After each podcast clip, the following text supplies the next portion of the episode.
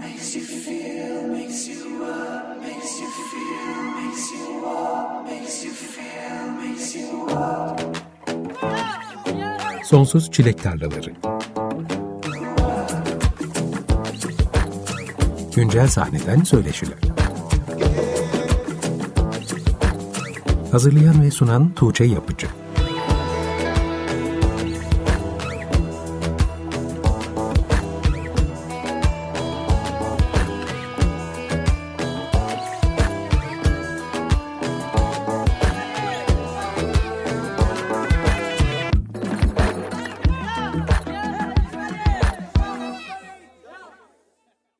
95.0 Açık Radyo'dan herkese iyi akşamlar. Sonsuz Çilek Tarlalarında yine güzel ve benim için heyecanlı bir akşam. Çünkü bana kalırsa senenin en önemli albümlerinden birini dinleyeceğiz bu akşam ve bunu henüz Mart ayından söylemeye çekinmiyorum. Deniz Taşar'ın Pişman Olunmayan Dünler adlı ilk uzun çalar albümü 19 Şubat'ta yayınlandı. O günden beri ben de Deniz Taşar'ı programda ağırlamak ve onunla birlikte bu albümden bir seçkiyi dinlemek için sabırsızlanıyorum. Çünkü Açık Radyo dinleyicilerinin özellikle ilgisini çekeceğini düşündüğüm, cazın sınırlarını zorlayan, temel aksı caz olsa da farklı janralardan öğeler barındıran, türler arası bir albüm Deniz Taşar'ın yeni albümü. İlk olarak da albümün açılış parçası olan Beraber Yüzelim adlı şarkıyla programa başlamış olduk. Lafı çok uzatmadan Deniz Taşar'ı takdim etmek isterim. Hoş geldin Deniz. Hoş bulduk Tuğçe. Nasılsın? İyiyim, iyi olmaya çalışıyorum. Kendimi motive edip e, yoğun tutmaya çalışıyorum o yüzden. Keyfim iyi gibi. Sen nasılsın? Ben de iyiyim, teşekkür ederim. Öncelikle sana kendi adıma teşekkür ederek başlamak istiyorum. Beni bu kadar heyecanlandıran, çıktığından beri dinlemekten vazgeçemediğim bir albüm yayınladığın için. Albüm çıkalı yaklaşık bir ay oluyor ve hem benim gibi çoğu dinleyicide hem de basında benzer bir heyecan yarattığını gözlemliyorum. Sence bu albüme dair bu heyecanı yaratan temel şey ne dinleyicide? Senin gözünden nasıl göründüğünü merak ediyorum bu ilgini. Nasıl yorumlar duyuyorsun? Çok çok teşekkürler. O duyduğum en güzel şeylerden biri. Ee, senin gibi düşünen birkaç kişi de ulaştı yani şey e, o tabii çok harika hissettiriyor ve daha çok üretmeye çok motive ediyor. Hani ben tabii e, heyecan uyandıracağını e, düşünerek hareket etmediğim için e, yani kendi kendime bunu diyemiyorum tabii. O yüzden hani sebebinin de ne olduğunu tabii çok e, kestiremiyorum. Ama kendi açımdan beni heyecanlandıran şeyler büyük ihtimalle onlar sizi heyecanlandırıyordur. O da e, kendi adıma gidilmediğini düşündüğüm, e, kendimde de keşfetmediğim yerlere götürmeye çalıştım müziği. Ve oldukça kişisel bir yerden çektim hikayeleri. Bu ikisinin bileşiminin tatlı bir tada dönüştüğüne inanıyorum. Bunu da çok güzel bir ekiple yaptım. Dolayısıyla onların da uzmanlıkları e, yükseltti seviyesini, müzikalitenin. Bu bileşimden doğduğunu düşünüyorum. Şimdilik ben de çok güzel yorumlar alıyorum. Çok mutluyum. Gidişat iyi gibi. Umarım daha da kalabalıklara ulaşır. Neticede biraz yine sınırlı bir yerde kalabiliyor. E, müzik özellikle de bağımsız kendi kendine e, yayınladığın zaman. Umarım daha çok insan ulaşır ve ben daha çok geri bildirim alırım. Ee, onu bekliyorum ben de takip ediyorum. Albümü ilk dinlediğimde ne yapmak istediğini çok iyi bilen bir işte karşı karşıya olduğumu hissettim. Bu albüm için yola çıkarken ne yapmak istediğine dair aklında belli bir sound var mıydı? Yoksa albüm soundunu kayıtlar esnasında enstrümanistlerin de etkisiyle mi buldu? Ee, şöyle bir karar aldık başlamadan önce. Bu albümün başlama süreci aslında çok eski ve ben değiştikçe, vakit geçtikçe e, fikirlerimiz değişip biraz albüm başka bir yola doğru girdi.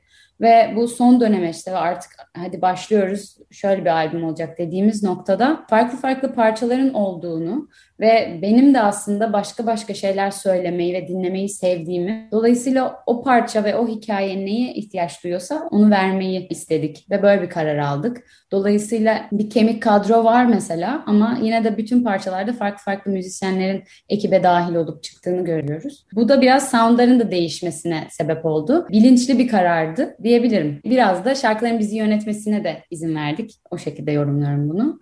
Ee, ama süreç içinde olmadı o sound. Yani önceden planlanmış ve bu farklılıklara izin verecek bir şeye e, hizmet edecek düzenlemeleri yapacak şekilde başladık sürece. Dolayısıyla bilinçliydi diyebilirim. 2016'da Uykuda Bir Bulut adlı ilk EP'ni yayınlamıştın. Aslında o albümü bugün tekrar dinleyince Deniz Taşar'ın bugünkü müziğine ve bu albüme gelecek yolun temellerinin atıldığını görebiliyorum. Pişman olunmayan dünlerde ilk albüme kıyasla daha zengin bir orkestrasyon ve düzenleme dünyası duyuyorum. Sen kendi müziğinde bu iki albüm arasındaki yolu nasıl tarif edersin? 2016'da e, o kaydı da 2015'te yapmıştık. Yani dolayısıyla aslında 2014'te yazılan parçalardı gibi yani o, o zamandan başlamış bir şeydi. E, o yıllar benim bu e, Türkiye caz sahnesiyle tanışmam, onun içinde bir yer edinmeye başlamam ve deneyimlenmem adına e, bir başlangıç noktasıydı. Ve biraz gözlem yaptım, biraz o dönem kendi dinlediğim e, ve ifade etmek istediğim şeyleri yansıtan bir albüm olsun istemiştim. Çok e, yani hep birlikte hareket ettiğim bir ekip vardı. Bütün olayı da o ekiple birlikte düzenleyerek yaptık. Dolayısıyla albüm içerisinde çok tutarlı e, bir paket gibi bir iş çıktığına inanıyorum. E, dediğin gibi aslında böyle biraz soundlar çok farklı duyulsa da bence de yaklaşımım e, o kadar uzak değil ki albümde. Özellikle de şarkıların anlatmak istediği çıkış noktaları ve ifade ediliş biçimleri adına çok benzer yanları olduğunu düşünüyorum. Ama tabii ki bu süreçte bir kalıba sığmak ya da bir olaya hizmet etmektense kendimi daha özgür bırakmak istedim. Ve dedim ki illa şu ya da bu olmak zorunda değil, içinden gelen her şey olabilir. Yeter ki onu bir temada, bir duyguda birleştir. Dolayısıyla kendimi daha özgür bıraktım. Bu özgürlüğün ilk adımı onu ona onu onu şarkısıyla oldu. Zaten e, bu albümü onun devamı, onun da bunun bir başlangıcı gibi görüyorum yani bir e, bütün gibi de görüyorum bu iki. Orada böyle çok seslilikle ve daha kalabalık bir ekiple çalma keyfini de yaşadıkça e, burada kendime daha da izin verdim. Bir sonraki işte bunun tam tersine de gidebilirim. E, daha da buna bırakabilirim mesela kendimi. Onu şimdi öngöremiyorum. Ama hepsinden çok haz duyuyorum. Dolayısıyla aslında ben de keşfediyorum ve e, bu keşifleri yansıtıyorum. Bir nebze müzik de benimle büyüyor ve bunu böyle an be an siz de benimle paylaşın istiyorum. Şimdi tabii konserler gerçekleşemiyor bu dönemde ama mutlaka konserlere dair bir hayalim vardır diye tahmin ediyorum. Konserlerde de böyle kalabalık bir ekiple mi sahneye taşınır bu albüm? Bu en büyük dileklerimden biri. Yani isterim ki gerçekten e, her parçada çalan herkesin olduğu e, bir büyük bir konser verilsin. Bu ne kadar mümkün olur bilmiyorum ya da bunu ne sıklıkla yapabiliriz. Büyük bir ihtimalle belki bir tane ya da e, birkaç tane olur ve geri kalanını daha kemik kadroyla biraz tekrar e, düzenleyip elden geçirerek herhalde canlı sahneye taşıyabiliriz diye düşünüyorum. Ama o büyük bir hayalim. Hatta eski parçaları da bu ekiple çalacak şekilde yeniden düzenleyip bunu bu repertuarın içine dahil etmek ve böyle büyük bir e, özel bir e, yani o konsere özel de belki olacak bir proje haline getirip sahnelemek çok büyük bir hayalim benim de. Lansman konseri için gerçekten sabırsızlanıyorum. Ben de öyle. Çok heyecanlıyım. Yani olacağı bile belli olmayan bir şey ama e, umarım olur. E, ve e, çok da uzun süre sonra olmaz diye bekliyorum. Olsun. Hayalini kurmak bile güzel. Aynen öyle. Uykuda Bir Bulut aynı zamanda senin ilk kez Türkçe şarkı söylemeye başlamana tekabül ediyor. Öncesinde caz standartlarını seslendirdiğin Deniz Taşar Kuartet'le tanıyorduk seni. Ama ilk EP'nin ardından 2019'da yayınladığın Onu Ona Ona Onu single'ı da henüz taze yayınlanan ilk uzun çalar albümünde Türkçe sözlü şarkılardan oluşuyor. Türkçe yazma ve söyleme kararın ilk nasıl başladı ve sonra nasıl bunda devam etmeye karar verdin? Evet o gerçekten bir karardı benim için. Ee, daha önce mesela şarkı yazıyordum. Onları kaydedip e, yayınlamadım belki ama hep İngilizceydi bunlar. Sahnede de zaten hep İngilizce şarkı söylüyordum. Dinlediğim müzik de daha çok İngilizceydi. Ee, aslında ben buradaki sahneyle tanıştığımda, buradaki piyasanın içine girdikçe ne kadar güzel yerli işlerinde olduğunu biraz daha e, fark etmiş oldum. E, ve bu benim çok gözümü açtı. Yani belki kendim de olan ön yargıları kırdım diyebilirim. Yani evet bazı yerli işler zaten takip ediyordum ya da e, dinlediğim sanatçılar vardı ama bu denli değildi ve bu çeşitli olduğunu ve bu kadar burada da e, oyun alanı olduğunu farkında değildim.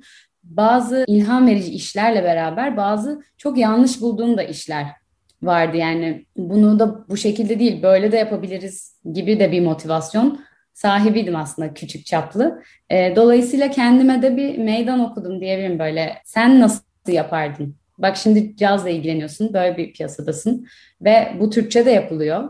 Ve e, biraz da böyle bir algı var sanki Türkçenin caza yakışmamasıyla ilgili böyle bir kalıpta dolaşıyor etrafta gibi. Bunu hadi yıkmaya çalışalım. Sen elinden geleni yap, bakalım ne olacak gibi e, bir soru sordum kendime ve bunun üzerine gittim. E, hoşuma gidince de kendimi yazıyla ifade etmeyi çok severim. Türkçe yazmayı, e, belki şarkı yazmıyordum ama yazı her zaman yazıyordum. Şarkı yazmayı da Türkçe çok sevdiğimi fark edince e, bu konuda da önyargılarım yıkılmış oldu. Ve daha çok böyle üretimler yaptım. Ve dedim ki hani bu da bir kanal olsun. Bunu da hep e, devam ettir. Ama bir yandan İngilizce bir şeyler de yazıp üretmeye devam ediyorum. Ondan aldığım e, keyif de bambaşka. Evet onlardan birinde dinleyeceğiz hatta programın ilerleyen dakikalarında. Şimdi albüme ismini veren pişman olunmayan dünler ifadesinin geçtiği parçayı dinleyeceğiz. Parçanın ismi 14'ünden sonrasında Deniz Taşar'la sohbetimize devam edeceğiz. 95.0 Açık Radyo'da Sonsuz Çilek Tarlaları programı devam ediyor. Deniz Taşar'dan 14'ünden adlı parçayı dinledik. Hazır pişman olunmayan dünler sözünün geçtiği şarkıyı dinlemişken albümün ismine gelelim istiyorum.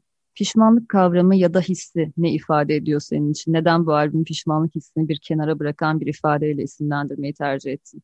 Çok güzel bir soru. Pişmanlık öncelikle dünden yola çıktım. Çünkü bu dediğim gibi parçaların yazımı, e, üretimi uzun bir süreye yayıldı. Ve ben şimdi baktığımda bunlar hep böyle e, dünlerimin özeti gibi geliyorlar. O yüzden o dün teması e, önce hakimdi. Sonra buna baktığımda e, biraz daha buruk, kırgın, e, üzgün gibi e, yerlerden çıkan şarkılarım olduğunu ama aslında bu hislerin beni şu anda üzmediğini, tam tersi bugüne getirdiği için onlara bir teşekkür olduğumu fark ettikçe de o pişmanlıkla birleştiği yere geldim. O parçanın da içinde zaten geçiyor. O sözü ayrıca almak istedim.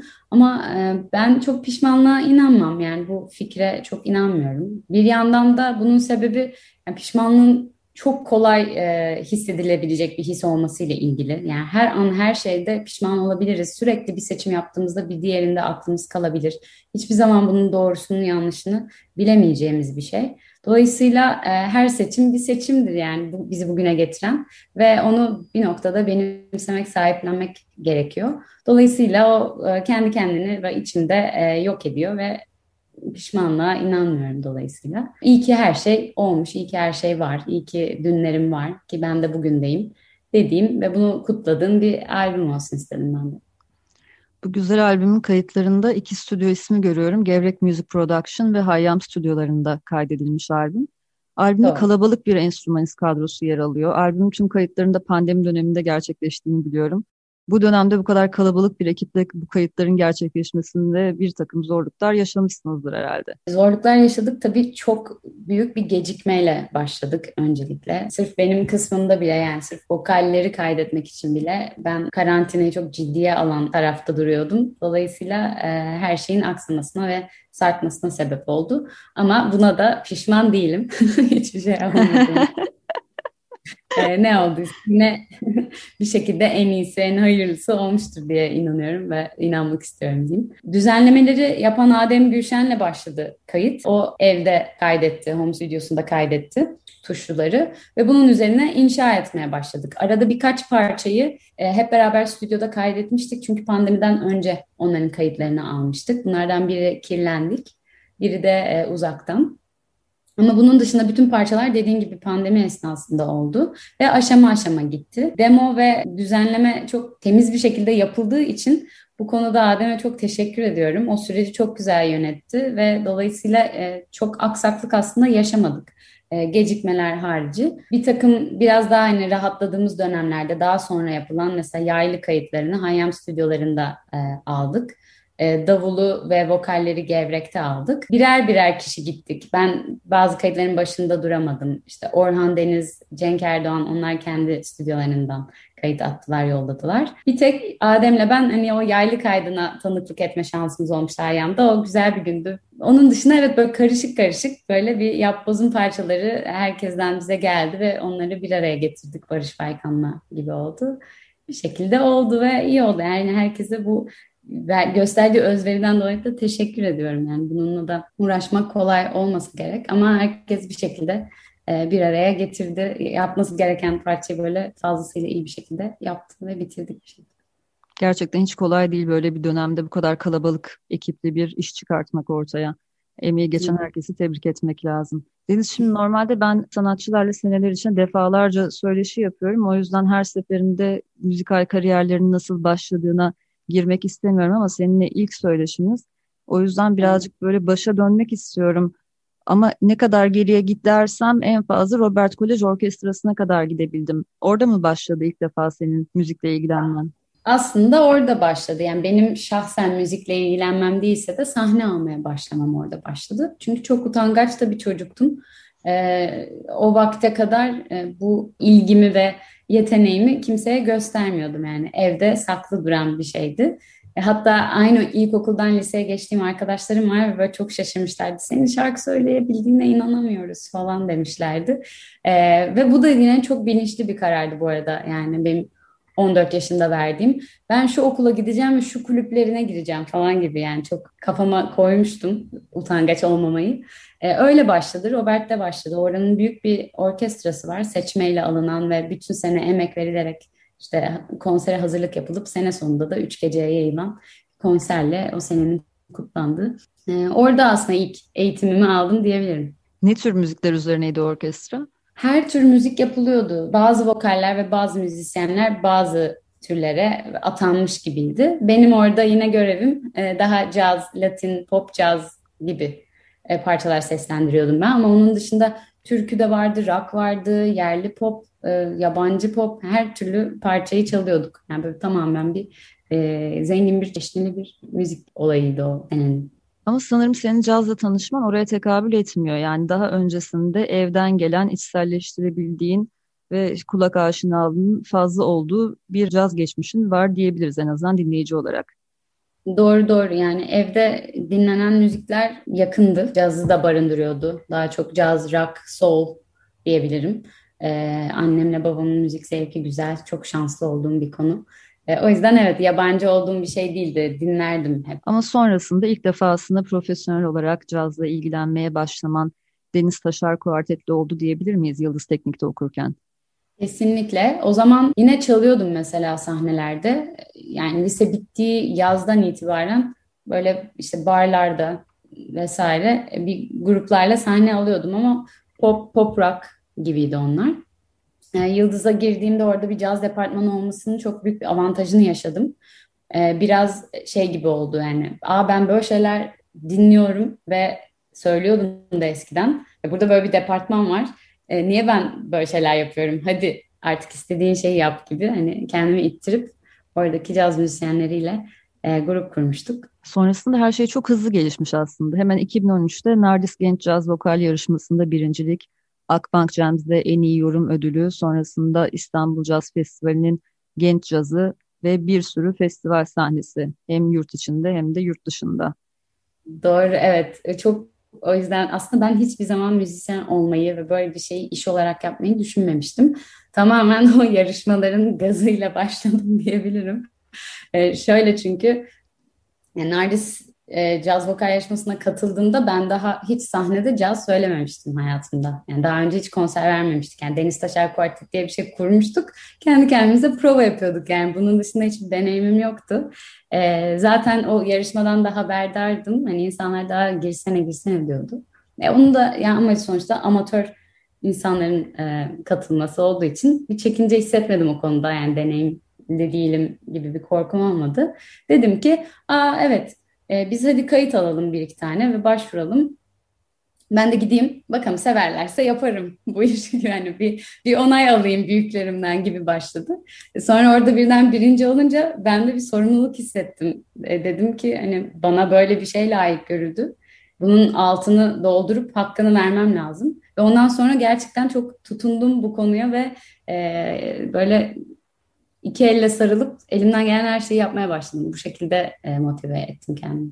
Aslında o kadar güzel bir noktaya parmak bastın ki burada yarışmaların etkisini görebiliyoruz. Müziğin yarıştırılamayacağına evet. dair katı bir inancı olan ve müzik yarışmalarına karşı olan bir kesim var. Onları da anlayabiliyorum aslında hangi motivasyonlarla düşündüklerini. Ama bana sanki bu müzik yarışmalarının amacı müziği yarıştırmak değilmiş de teşvik etmek amacıyla aslında yapılıyormuş ve bir şekilde sektöre girmesini de kolaylaştırıyor insanların. Yeni networkler kurmalarını kolaylaştırıyor gibi geliyor. Sende de aslında tam olarak böyle işlemiş sanırım.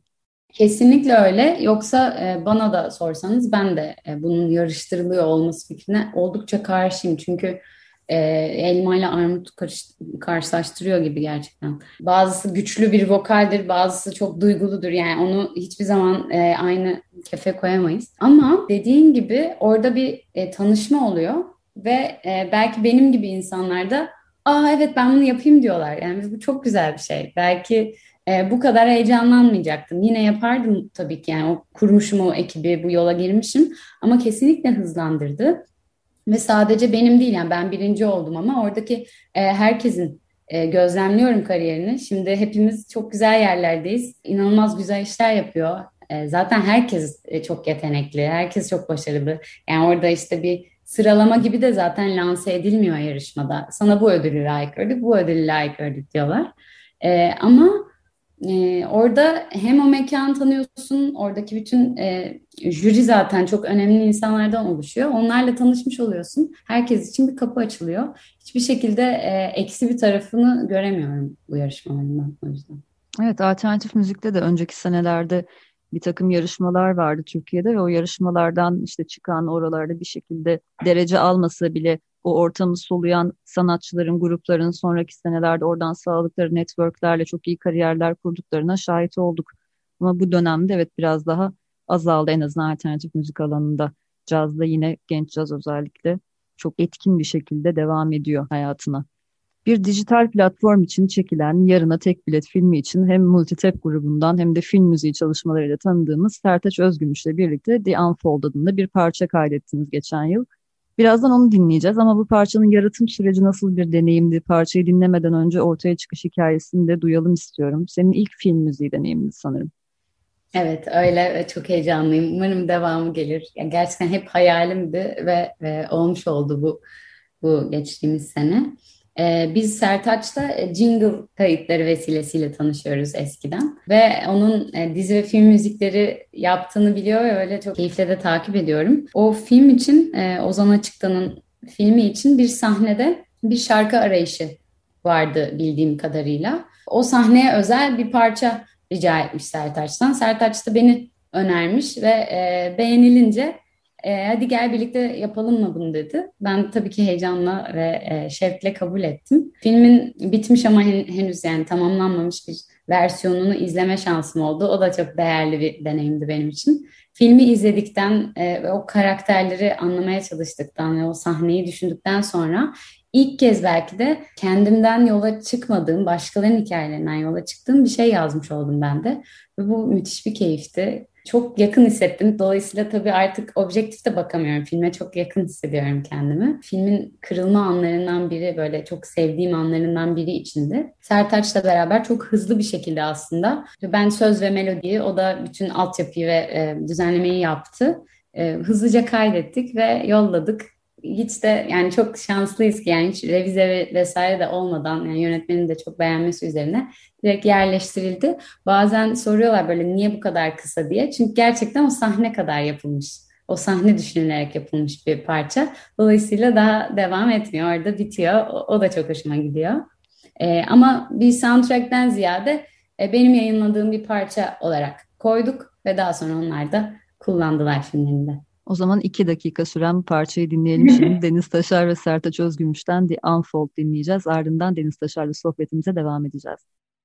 Sonsuz Çilek Tarlalarında Deniz Taşar ve Sertaç Özgümüş'ten The Unfold dinledik. Şimdi Deniz Taşar'la sohbetimize devam ediyoruz. Şentürk Öztaş'la birlikte hayata geçirdiğiniz bas ve vokalden oluşan Songs from a Breeze projesi benim o dönemde ilgimi çeken işlerden biriydi. 2016 senesinde Chapter One adında bir albüm yayınlamıştınız. Ama epeydir de yeni bir haber gelmedi Songs from a Breeze'den. Devam gelecek mi projenin? Gelmeyecek gibi duruyor. O yüzden de Chapter One ismi biraz komik oldu. Chapter Two'yu bekliyor insan çünkü. Aynen ama e, yine de bekleyebilirsiniz ya bence hani beklenti olması güzel. yani o dönem e, zaten biz e, benim solo projemde de birlikte çalışıyorduk. Hatta bu e, caz macerasına atılmamda Şentürk'ün çok büyük bir payı var. O üniversitede caz departmanında tanışıp da bu işlere başlamamın vesilesidir kendisi. Ondan önce pop çalarken de yine Şentürk vardı yanında. Dolayısıyla bizim çok uzun bir mazimiz var. Ve e, biraz da bunu taçlandırmak için böyle bir proje yapmak istemiştik. Provalar bitince böyle biz bas vokal takılıyorduk. Aa böyle bir şey mi yapsak derken o birkaç sene sonra böyle bir projeye dönüştü. bu projede çok keyif verdi bize ve özgün şeyler çalmaktan daha çok zevk aldığımız için bunu da bir albüme dönüştürmek istedik. İyi ki yapmışız çünkü bir de yani devam da edemeyecekmiş. E, belki de böyle bir şey bırakamayacaktık. O yüzden çok mutluyum. Çok içime sinen, çok sevdiğim, çok değer verdiğim bir proje ve albüm. Öyle bir anı gibi kaldı o. Bilmiyorum devamlı herhalde gelmez gibi duruyor. Hani onu rafa kaldırdık gibi. Ama hiçbir zaman da belli olmaz herhalde. Yani or- orada öyle dursun o chapter one belki devam eder. belki. Ben böyle projelerde belirsizliği çok seviyorum. Bazen 15-20 sene sonra bir gün böyle neden bunun ikincisini yapmıyoruz diye bir şey düşüyor sanatçıların aklına ve ikinci bir albüm geliyor. Ve çok heyecanlı Kesin. oluyor bence o bekleyiş. Evet. Orada öyle dursun öyle. Hani belki de o isim o yüzden daha anlamlı. Yani hem komik, ironik oldu hem de belki daha böyle bizi de teşvik eder bir şeylere diye ümit ediyorum. Belki de hayatımızın yeni bir chapter'ına geçtiğimiz için o devam edemiyordur gibi böyle bir sürü kendi kendime mana çıkarabiliyorum hala bakınca o isim. Bak bu güzel aslında albümün ismini de daha bir anlamlı hale getiriyor şu an. Aynen. Biraz da öyle zaten yani o dönem o yapılıyordu. E şimdi yapılamıyor yani bir araya gelinemiyor bile. Dolayısıyla hani başka bir döneme girdik. Herkes kendi solo projelerini kovalıyor. Bakalım bu albümde de zaten yine Şentürk var. O zaman senin solo projene geri dönelim şimdi Songs from a Breeze'i bir yana bırakıp. Pişman olunmayan dünlerin görsel dilinden de bahsedelim istiyorum. Çünkü çok bütünlüklü ve yaratıcı bir görsellik sunuyor albüm. Sen de zaten iletişim tasarım mezunusun. Albümün kapağından fotoğraf çekimlerine, videolara kadar tüm görselliğinde senin imzan var. Görsel anlamda bu albümü nasıl ifade edeceğine karar verme süreçlerini merak ediyorum Deniz. Hmm, çok güzel. Şöyle bir yerden çıktım. Zaten böyle çizim ve resim entegre etmek bütün işlerimde var. Yani Songs from Breeze'in kapağı da bana ait. Uykuda bir bulutta da benim çizimlerim ve sanat yönetmenliğim var. Bunda da öyle olsun istedim. Onu ona da da keza e, klipte kendi resimlerimi ya da babamın resimlerini kullanmıştım. Bunda da öyle bir şey yapmak istediğimi biliyordum. Biraz şey temasına gittim. Yani geçmiş saklamak, sahip olmaya çalışmak ama yok olması, bozulma, bozulmama falan gibi ve böyle beni bir şekilde plastiklere itti. Yani bir şey böyle hani e, aynı zamanda onun böyle şeffaflığı ama aslında bozuk bir şey yansıtması gibi böyle metaforlar üzerinden düşünerek e, harekete geçtim. Ve o materyali elime alınca dedim ki yani ben buna dökeceğim hislerimi. Aynı temaları, aynı konuları düşündüğümde şarkı yazmayıp bu sefer görsele vurayım. Ve bunu bunlar üzerinde yapayım. E, ve sonra bunu e, işte daha klip gelmedi ama klipte de göreceksiniz diye ümit ediyorum. Klipte, kapakta, her yerde e, bunu yaşatayım. Çünkü orada bir tutmak istiyorum, paketlemek istiyorum ama gidiyor da uzaklaştıkça da e, bulanıklaşıyor gibi şeyleri ifade ediyordu benim için. Böyle çıktı. E, fotoğrafları ve videoları Şakir Yıldırım çekti. E, bu anlattığın e, dünyayı çok iyi anladığını düşünüyorum. Onun stüdyosunda kurulum yaptık birlikte ve onunla çektik. Sonra o kanvas videoları da ben onun çektikleri üzerinden kurguladım. Böyle tam bir e, ekip işi olarak e, ortaya çıktı. Senin aynı zamanda seramik işlerin de olduğunu biliyorum. Taşar Art adıyla sergiliyorsun. Daha evet. çok tasarım takılar gördüm ama yalnızca takıyla sınırlı değil sanırım sanatsal üretimlerin. Hatta sadece seramikle de sınırlı değil anlattıklarını anladığım kadarıyla. Doğru. Yani böyle bunlar tabii çok bitmiş ve insanlara sunulmuş halde olmadıkları için ben e, çıkıp da ben resim yapıyorum. Şuradan da bakabilirsiniz diyemiyorum. Çünkü dönem dönem değişiyor. Bazen yapıyorum, bazen yapmıyorum. Onu böyle çok onu da kalıba sokmak istemiyorum. Bazı dönemler tamamen müziğe eğiliyorum. Bazen müzik bir yerde duruyor ama oraya kapatıyorum kendimi. E, seramik yapmayı çok seviyorum. Özellikle bu 2019'da, 2020'de çok yaptım. E, şimdi mesela birazcık duraksadı orası. Biraz da fırın vesaire e, kısımları olmasından ötürü. E, aslında sanat objeleri yapıyorum biraz fonksiyon atadığım. Takılar biraz daha ulaşılabilir de olmak adına onların bir uzantısı olarak yani giyilebilir sanat işleri gibi onlardan esinle çıktılar küçük bir Instagram sayfasıyla sınırladım. Orayı da henüz daha aktif kullanamıyorum. Orada daha çok on, onları görüyorsunuz ama e, niyetim aslında daha sergiler yapıyor olmak, daha e, e, sanat işleri yapıyor olmak. Ama bunları da bir şekilde insanların da günlük hayatına sokabileceği hale getirmek. Çünkü o çok hoşuma gidiyor. Yani böyle sanatı çok üst bir form ve e, ulaşılmaz bir şey e, fonksiyonlu eşyaları da işte günlük eşyalar gibi görmektense yani onu hayatın içinde yaşamak. Yani belki işte bir çay içişinin de bir ne bileyim bir özeni, bir anı, o böyle bir bilmiyorum duygusu var. Ben yani öyle mesela hangi fincanla içeceğim çok önemli. O günkü ruh halime göre. Bunlara dikkat eden biriyim. O yüzden onu böyle hayatta daha iç içe geçirecek bir görsel e, üretime girmek istedim. E, yapıyorum bir şeyler. Umarım e, daha çok eğileceğim şimdi. Bu albüm süreci e, de daha böyle tamamlanmaya yakınken yeni şeylere yelken açıyorken orayı biraz hareketlendirmek istiyorum. Bir web site, bir belki satış platformu gibi. E, ikisi de böyle birlikte gidiyorlar el ele. Ama tabii sergilerinde gerçekleşebilmesi için şu anda uygun bir ortam yok. O yüzden sergi Instagram'da. Aynen. Doğru Bu arada ilk EP'ni Lin Records etiketiyle yayınlamıştın. Sonrasında onu ona, ona onu single ile birlikte müziklerini bağımsız yayınlamaya başladın. Aslında aklında tüm sanatsal üretimlerini bir marka, bir oluşum altını toplamak gibi bir fikir olduğunu duydum. Nasıl bir konsept var aklında ve o konsepte bu diğer seramik gibi, diğer tıpkı vesaire sanat objeleri gibi işlerin de dahil herhalde değil mi? E, dahil. Biraz e, o konuda böyle daha tam oturmamış da fikirlerim var. Ama genel olarak e, evet yani bir, ben bir müzisyenim, işte ben bir seramikçiyim vesaire gibi e, tanımlar gerçekten beni rahatsız ediyor. E, çok doğru bulmuyorum. E, yani kendi adıma yani işin yani bunun uzmanlığında bunu yapan insanlar için tabii ki bu çok uygun. Ama benim için bunların hepsi bir malzeme ve hepsini bir arada kullanmak istiyorum. E, hepsini yapan insanlarla bir araya gelip ortak işler üretmek istiyorum. Biraz o yüzden e, bu taşer artı da böyle bir çatı gibi kurguladım ama e, emin değilim hani bunu bir label ismi gibi de kullanmaktan e, mesela bu konuda fikirlerim hala daha oluşum aşamasında.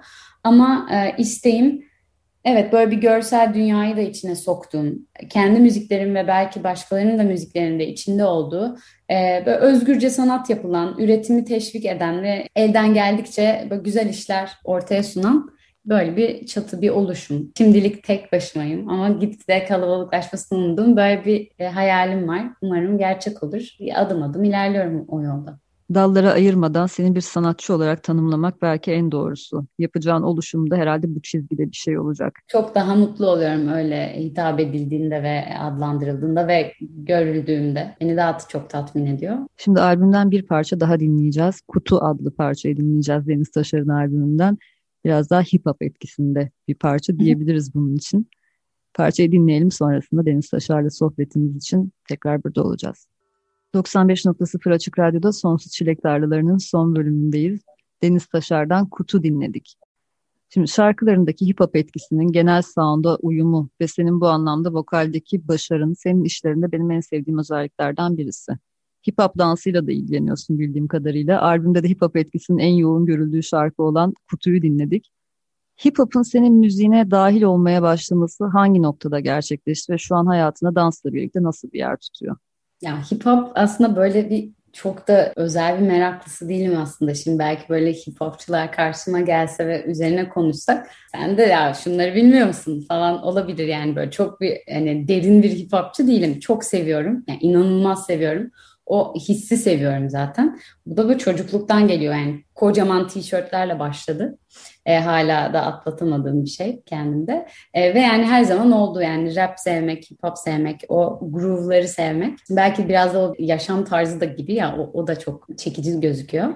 E, her zaman vardı ama tabii rap sokmak parçaya yine İngilizce'de daha rahat yaptığım ve daha çok deneyimlediğim bir şeydi. Türkçe'de cesaret etmemiştim. Bu kutuda şöyle bir sürpriz oldu. Kutu Ekin Cengizkan'ın ağırlıklı olarak yaptığı bir parça. Ya zaten albümde de ikimizin baş başa yer aldığı tek parça. E, benim e, tekerleme gibi yazdığım bir şeyin üzerine onun çalıştığı elektronik altyapı ve o elektronik altyapının üzerine benim tekrar söz ve melodi yazmam üzerine böyle değişik bir kurguda ilerleyen bir parçaydı. Ve çok heyecanlandırıyor beni çünkü Ekin'le böyle bir projemiz zaten vardı arka planda işleyen ama o böyle ağır ağır ve emin adımlarla ilerlerken ben araya bunu sokmak istedim. Biraz da oraya göz kırpmak adına.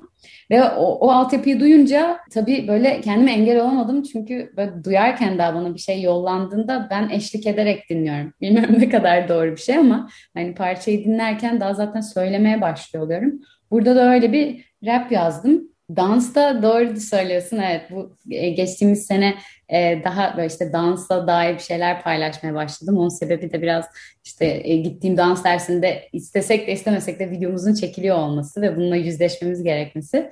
Ben de bu konuda biraz çekingendim. O çekincelerimi kırıp bunu paylaşmaya başladım.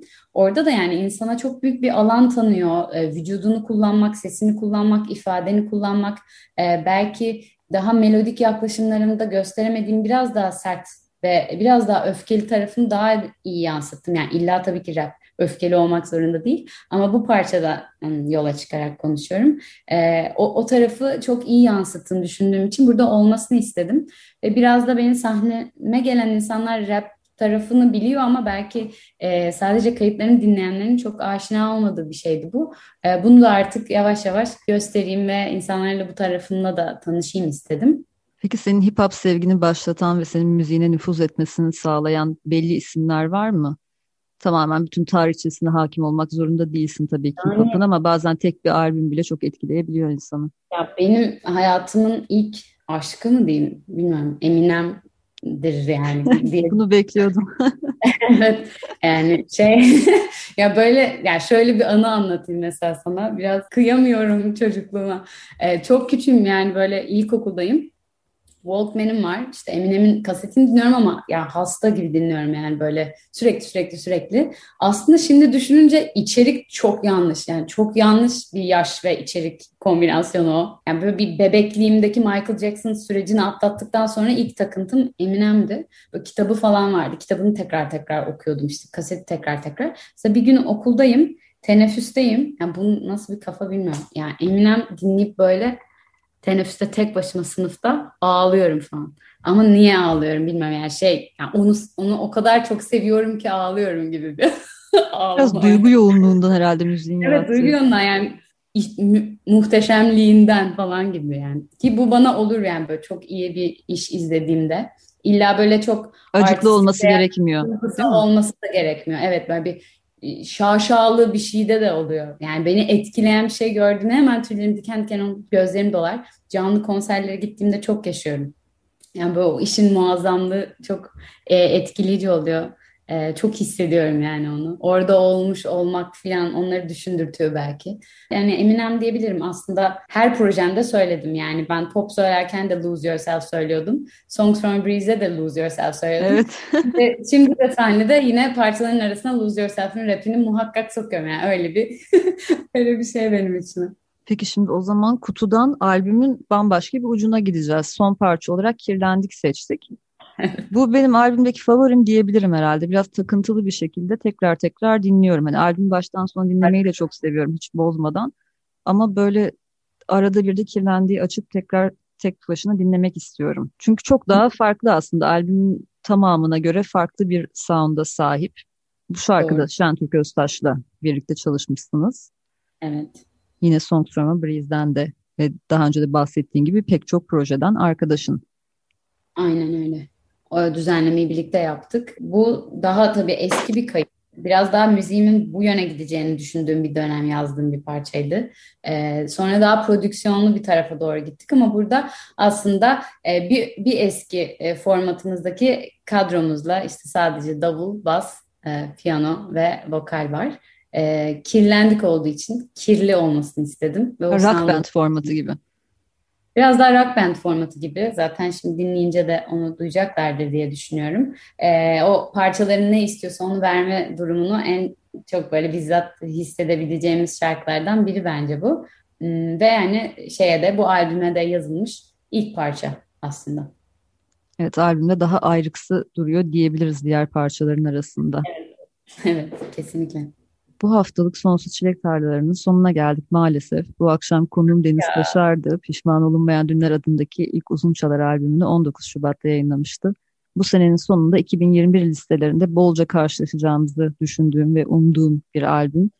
Biz Sonsuz Çilek Tarlaları'nda erkenden keşfetmiş ve dinlemiş olduk. Deniz çok teşekkür ediyorum bu akşam geldiğin için ve bu güzel albüm için, albümde emeği geçen herkese sen başta olmak üzere tebrik ediyorum. Ben çok teşekkür ediyorum. Çok güzel bir sohbetti. Bu kadar değerli e, incelemelerin ve araştırman ve soruların için de ben sana teşekkür ederim. Çok teşekkürler.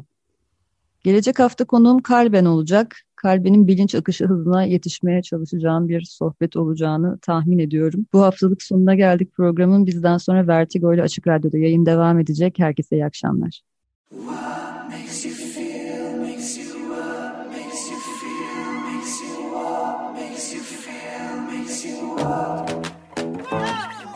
Sonsuz Çilek Tarlaları Güncel sahneden söyleşiler. Hazırlayan ve sunan Tuğçe Yapıcı